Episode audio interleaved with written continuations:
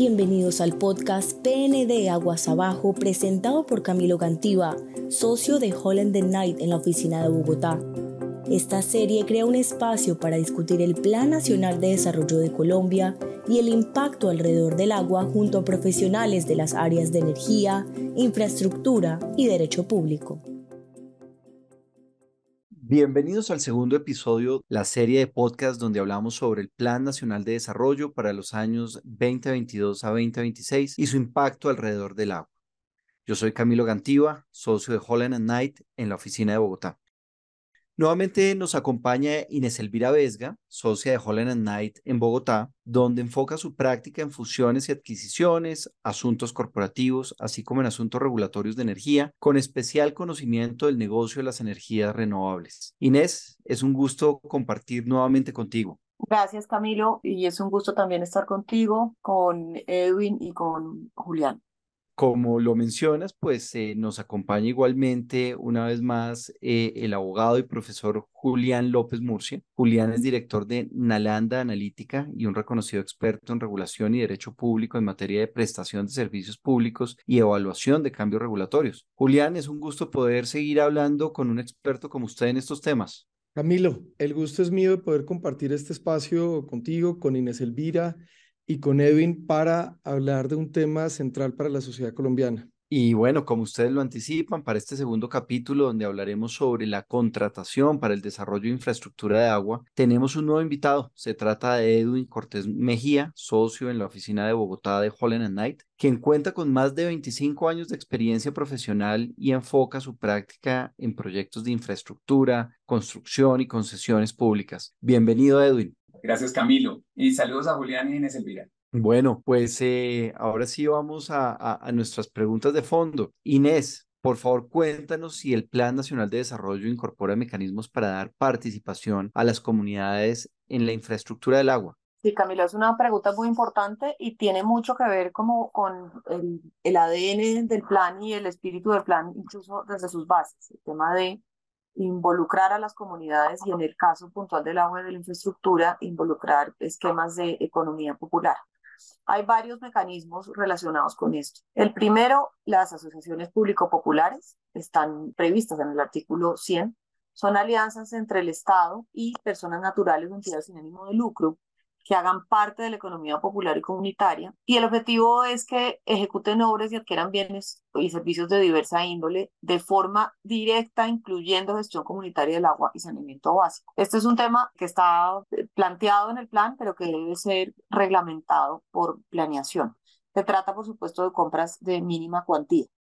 También el artículo 101 establece las asociaciones de iniciativa público-popular. Es una figura muy interesante de asociación entre entidades públicas y entes comunitarios para desarrollar proyectos de infraestructura. En este caso, se establece un valor máximo de inversiones de 6.000 salarios mínimos y la participación máxima del Estado en estas asociaciones puede ser del 50%. También se flexibiliza el sistema de compras del Estado a través de Colombia Compra Eficiente con algo que se llama sistema dinámico de adquisición. La idea es que Colombia Compra Eficiente pueda invitar eh, como oferentes actores de la economía popular dentro de esos procesos. Eso está en el artículo 102. Finalmente, en el artículo 272 se establecen unos lineamientos para lograr la gestión comunitaria del agua y saneamiento básico. Este artículo eh, no, no desarrolla a profundidad la política, sino que establece los lineamientos que se deben tener en, para formular a futuro una política pública de gestión comunitaria del agua y saneamiento básico se alcanzan a, esgrimir algunos aspectos eh, básicos que deberían tenerse en cuenta en una política futura, como lo son la exención de impuesto de renta, de tasas y eh, el eximir en algunos casos de la necesidad de concesión de aguas a pequeños consumos y actividades agrícolas. De esto, ¿qué podemos comentar? Las asociaciones eh, de iniciativa público-popular han generado mucha controversia, porque si bien se trata de compras de mínima cuantía, pues es un mecanismo que no está dejando claro si se va a hacer una contratación a través del estatuto de contratación, como sí se hace en el caso de las asociaciones de iniciativa público-popular, donde queda expresamente previsto que toda esta contratación será a través del estatuto. En las asociaciones público-populares esto no está claro. Entonces, No sabemos cuáles van a ser los requisitos para garantizar la idoneidad de estas asociaciones. Llama mucho la atención que se permita la participación de personas naturales y ha generado mucha preocupación que si esto no está muy bien manejado, muy bien controlado, pueda constituirse como en un, en un boquete para que entre eh, corrupción. Entonces, eso es en líneas generales lo que trae el plan sobre comunidades de economía popular e infraestructura.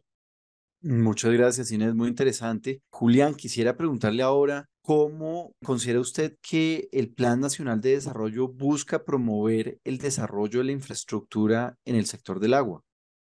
Camilo, hoy, hoy en día, digamos, lo que se reconoce a nivel internacional es que hay un cierto atraso general en relación con el cumplimiento de las metas de los ODS a 2030 y que para superar ese rezago es necesario hacer varios cambios en cuanto a la visión económica, técnica y de gobernanza. En el tema económico se habla sobre todo de avanzar en la valoración real del recurso hídrico. En el tema técnico se habla de hacer una transición hacia soluciones que sean mucho más circulares, en las que el agua se pueda reusar, reciclar y muchas más soluciones basadas en la naturaleza y menos de infraestructura gris. Y en el eje de gobernanza hay un especial énfasis en que tengamos una visión menos sectorial. Hoy en día, por un lado va el tema de consumo humano, por otro lado va de agricultura, por otro lado van otros usos. La idea es lograr integrar todo eso y que haya un rol mucho más importante para las comunidades. En ese contexto, digamos, en comparación con ese ideal, como explicó Inés Elvira, yo creo que el plan avanza en el rol de las organizaciones comunitarias y algo en el tema de las soluciones técnicas alternativas. Y un tema al que seguramente se va a referir más adelante por su experticia Edwin es que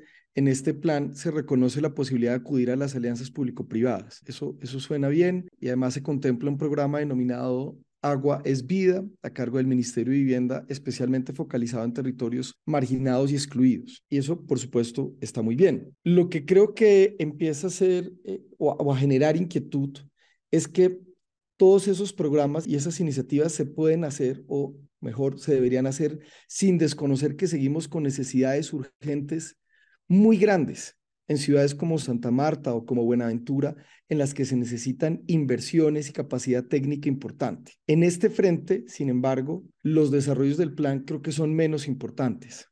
No incluye claramente unas inversiones públicas eh, ambiciosas para disminuir el actual déficit del sector que puede ser calculado en unos 50 billones de pesos. Tampoco hay unas eh, eh, herramientas particularmente interesantes para atraer la inversión privada de nuevo, se mencionan las alianzas público-privadas, pero no hay, digamos, todo un desarrollo para darle un mayor dinamismo frente a lo que ha ocurrido hasta ahora, ¿no?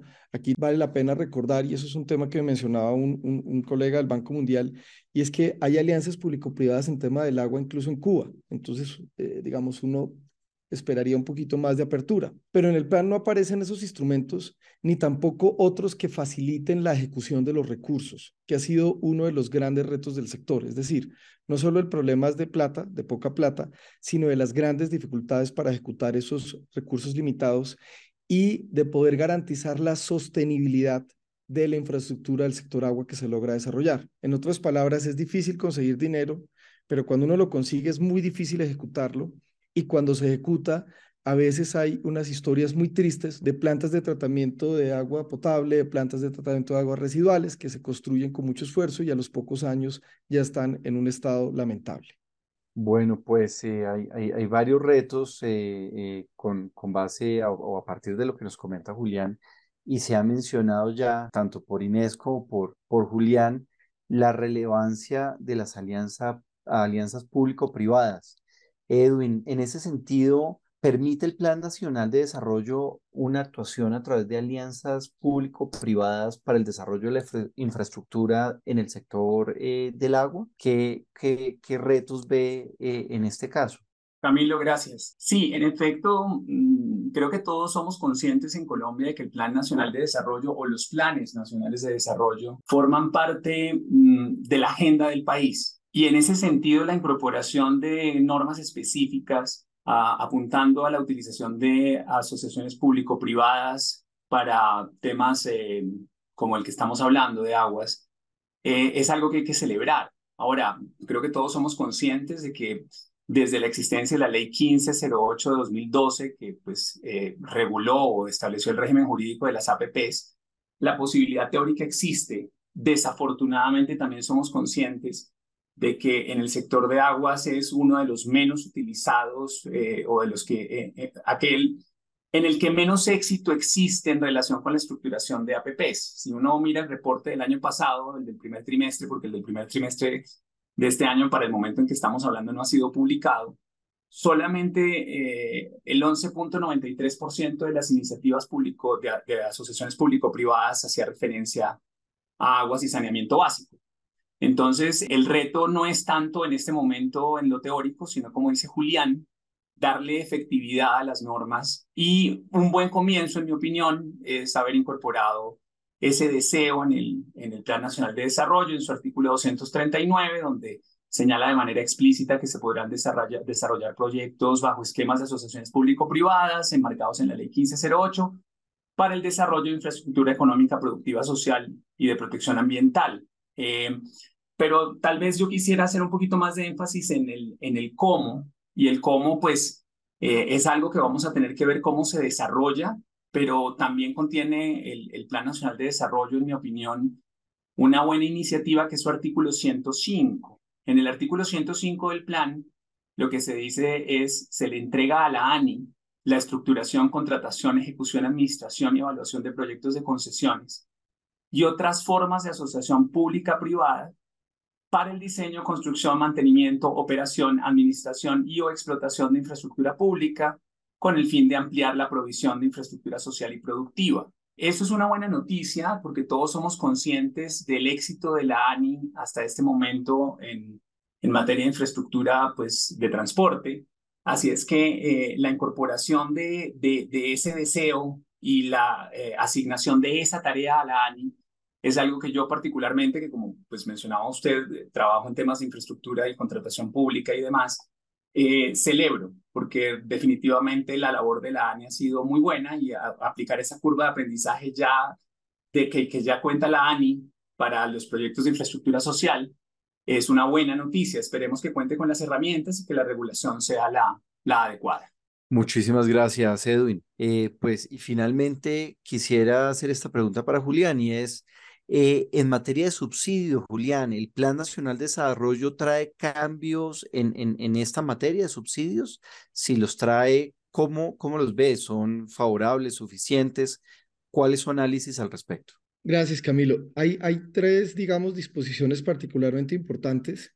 La primera es, digamos, un, una buena señal, como dijo Edwin, en este caso en relación con poder avanzar en, en, el cambio del mecanismo de focalización de subsidios, ¿no?